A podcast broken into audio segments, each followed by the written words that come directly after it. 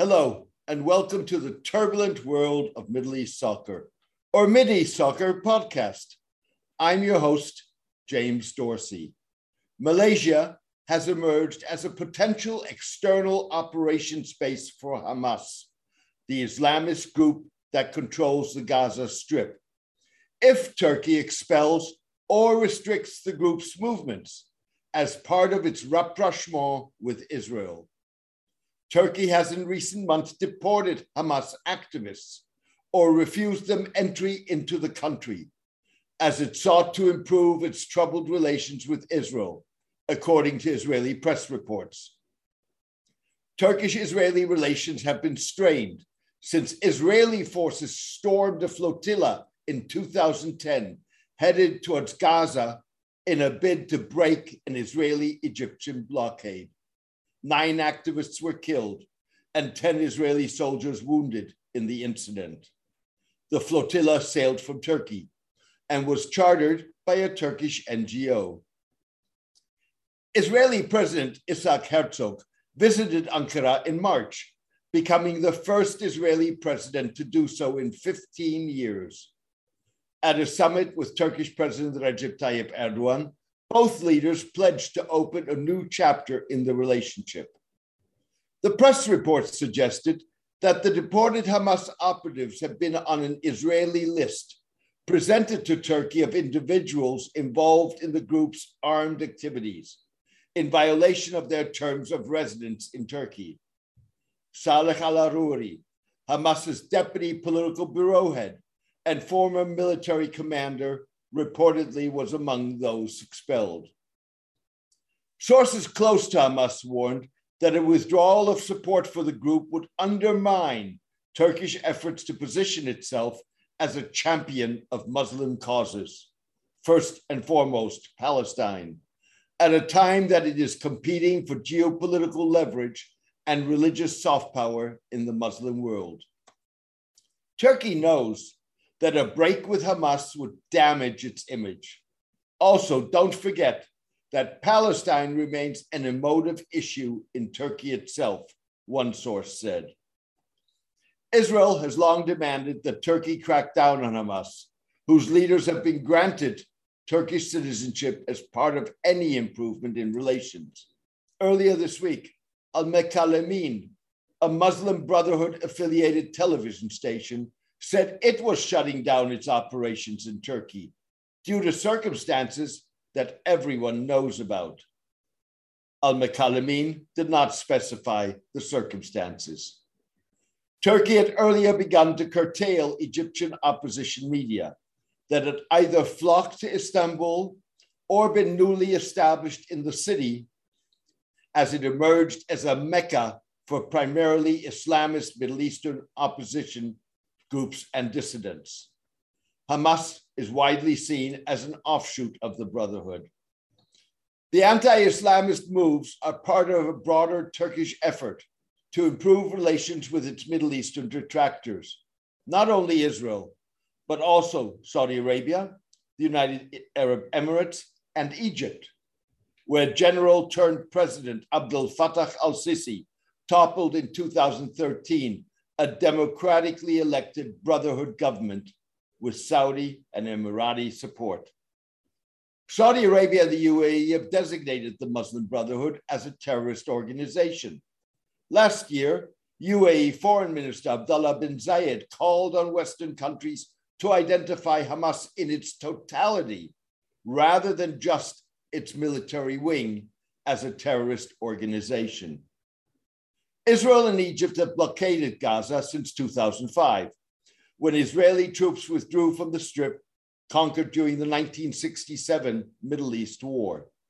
Hamas seized control of the region in 2007 in armed clashes with its rival al Fatah after narrowly winning elections in 2006.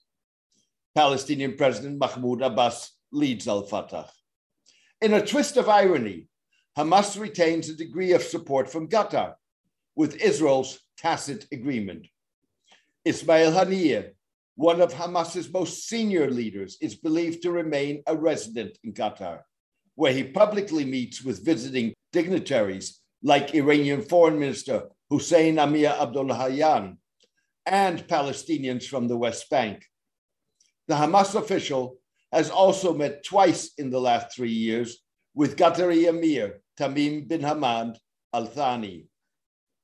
Nonetheless, Qatar is unlikely to allow the group to re establish itself after the Gulf state forced it to move to Turkey under pressure from Saudi Arabia and the UAE.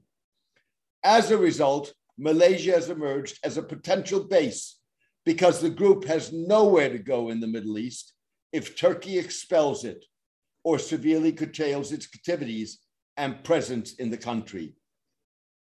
If forced to find another base, Hamas's choices are reminiscent of those Palestinian Liberation Organization leader Yasser Arafat faced in 1982 when Israeli troops forced Palestinian fighters to leave Beirut. At the time, Tunisia, the PLO's new home, seemed a long way from Palestine, but was at least an Arab country. Malaysia would seem not only geographically, but also culturally more distant from Palestine than Tunisia. Even so, Hamas enjoys public support in Malaysia.